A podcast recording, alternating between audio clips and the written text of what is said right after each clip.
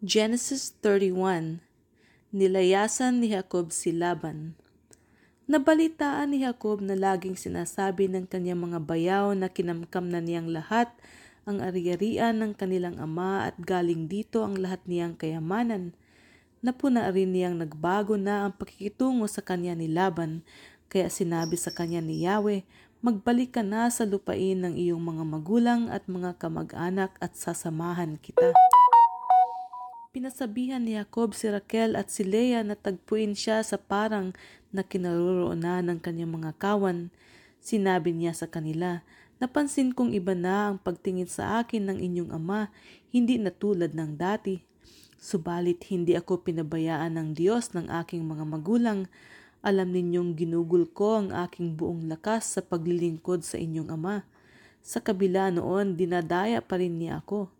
Sampung beses na niyang binabago ang kabayaran, ang kabayaran sa akin ngunit hindi ipinahintulot ng Diyos na ako'y maapi.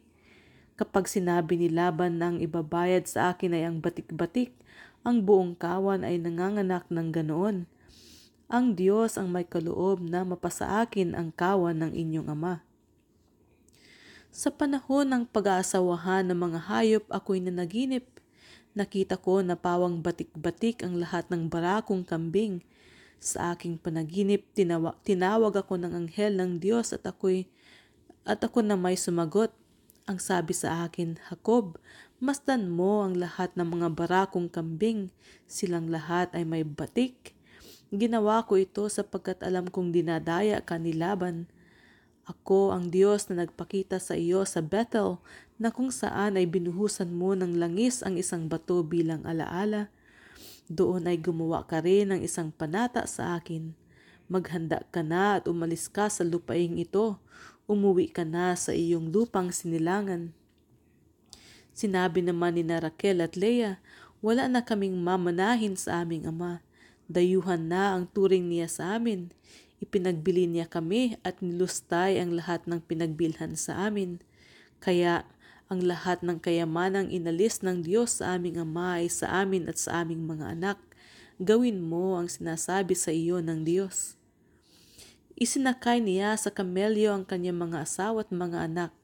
Dinala niya ang kanyang mga kawan at lahat ng kayamanang naipon niya sa Mesopotamia at bumalik sa Kanaan sa lupain ng kanyang amang si Isaac wala noon si Laban sapagkat naggugupit ito ng balahibo ng mga tupa. Sinamantala iyon ni Raquel upang kunin ang mga Diyos-Diyosan sa tolda ng kaniyang ama. Nilinlang ni Jacob si Laban na Arameo. Hindi niya ipinaalam ang kanyang pag-alis. Tinawid niya ang ilog Euphrates papunta sa bulubundukin ng Gilead. Dala ang lahat niyang ari-arian. Hinabol ni Laban si Jacob Makaraan ang tatlong araw na laman ni Laban ang pag-alis ni na Jacob. Isinama niya ang kanyang mga tauhan at hinabol nila si Jacob. Inabot nila ito sa bulubundukin ng Gilead pagkaraan ng pitong araw. Nang gabing iyon, si Laban ay kinausap ng Diyos sa pamamagitan ng panaginip. Sinabi sa kanyang huwag pagbabantaan ng anuman si Jacob. Nang dumating si Laban, si Jacob ay nakapagtayo na ng kanyang tolda sa kaburulan. Nagtayo rin ng tolda si Laban sa kaburulang iyon ng Gilead. Tinanong ni Laban si Jacob, Bakit mo ako nilinlang at itinakas mo pa ang aking mga anak na parang mga bihag? Bakit mo inilihim sa akin ang iyong pag-alis?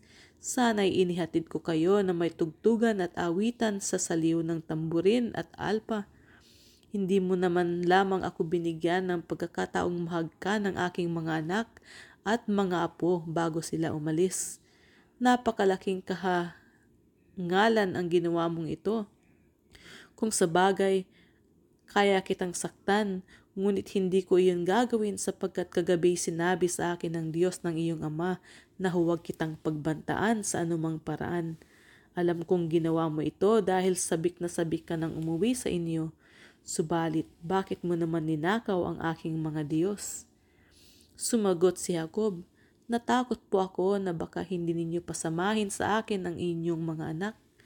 Ngayon kung makita ninyo ang inyong mga Diyos sa sino man sa amin, dapat siyang mamatay. Saksi ang naritong mga kamag-anak natin. Tingnan ninyo kung mayroon kayong anumang ari-arian dito at kunin ninyo. Hindi alam ni Jacob na si Raquel ang kumuha ng mga Diyos-Diyosan ni Laban. Hinalughog ni Laban ang tolda ni Jacob, ang kay Leah at gayon din ang dalawang aliping babae, ngunit hindi niya nakita ang kanyang mga Diyos. Pumasok din siya sa, sa tolda ni Raquel, ngunit naitago na ito ang mga Diyos-Diyosan sa upuang nasa likod ng kamelyo at iyon ay kanyang inuupuan. Hinalughog na mabuti ni Laban ang buong tolda, ngunit wala siyang nakita. Sinabi ni Raquel sa kanyang ama, Huwag po kayo magagalit sa akin kung sa harapan ninyo hindi ako makatayo, sapagkat ako po'y mayroong ngayon. Patuloy na naghanap si Laban ngunit hindi rin niya nakita ang kanyang mga Diyos-Diyosan. Nagalit ng husdo si Jacob at tinanong niya si Laban, ano bang pagkakasala ang ginawa ko sa inyo? May batas ba akong nilabag at gayon na lamang ang paghahalughog ninyo? Kung may nakuha kayong ari-arian sa sino man sa amin, ilabas ninyo at hayaan ninyong hatulan ka tayo ng ating mga kasamahan. Dalawampung taon tayong nagkasama.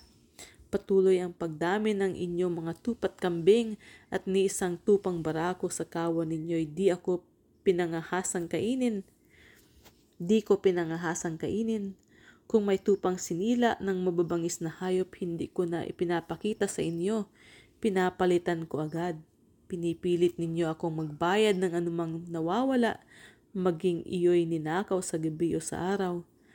Mahabang panahon akong nagtiis ng matinding init ng araw at lamig ng gabi. Kulang na kulang ako sa tulog. Iyan ang naranasan ko sa loob ng dalawampung taong kasama ninyo. Labing apat na taon akong naglingkod sa inyo dahil sa dalawa ninyong anak na babae at anim na taon pa para sa inyong mga kawan. Sa kabila noon, sampung beses ninyong binago ang, ang ating partihan. Mabuti na lamang at kasama ko ang Diyos ng aking mga magulang, ang Diyos ni Abraham na sinamba ni Isaac. Kung hindi marahil ay pinalayas ninyo ako ng walang kadaladala. Alam ng Diyos ang aking hirap at pagod, kaya kagabi pinagsabihan niya kayo. Sinabi ni Laban kay Jacob, Ang lahat ng dala mo'y akin, aking mga naak, aking mga apo at aking mga kawan, ngunit ano pa ang magagawa ko? Ang mabuti gumawa tayo ng kasunduan, magbunton tayo ng bato na siyang magpapaalala ng ating kasunduan. Naglagay si Jacob ng isang bato bilang isang alaala Sinabi niya sa kanyang mga tauhan na maglagay rin doon ng bato. Pagkatapos, kumain sila sa tabi ng bunton ng mga bato. Ito'y tinawag ni Laban na Jagar sa Haduta at Galed naman ang itinawag doon ni Jacob sapagkat sinabi ni Laban ang buntong ito ng mga bato ang tagapagpaalala ng kasunduan nating dalawa. Tinawag ding Mispa ang lugar na iyon sapagkat sinabi ni Laban Bantayan nawa tayo ni Yahweh samantalang tayo'y magkalayo. Kapag inapi mo ang aking mga anak o nag-asawa ka ng iba, alalahanin mo na wala man ako roon, ang Diyos ang saksi sa ating kasunduan. Pagkatapos sinabi pa ni Laban, narito sa pagitan natin ang mga batong ibinuntun ko at narito rin ang batong inilagay mo. Ang mga ito ang ating palatandaan. Ito rin ang magiging hangganan natin upang maiwasan ang paglusob sa isa't isa. Ang Diyos ni Abraham at ang Diyos ni Nahor ang hahatol sa atin at sa pangalan ng Diyos na sinamba ng ama niyang si Isaac ay sumumpa si Jacob na tutupad siya sa kasunduang ito. Pagkatapos nagpatay siya ng isang hayop at ito'y inihandog doon sa bundok. Nagsalo-salo sila at doon na rin nagpalipas ng gabi. Kinaumagahan, umuwi na si Laban matapos hagkan ang kanyang mga anak at mga apo.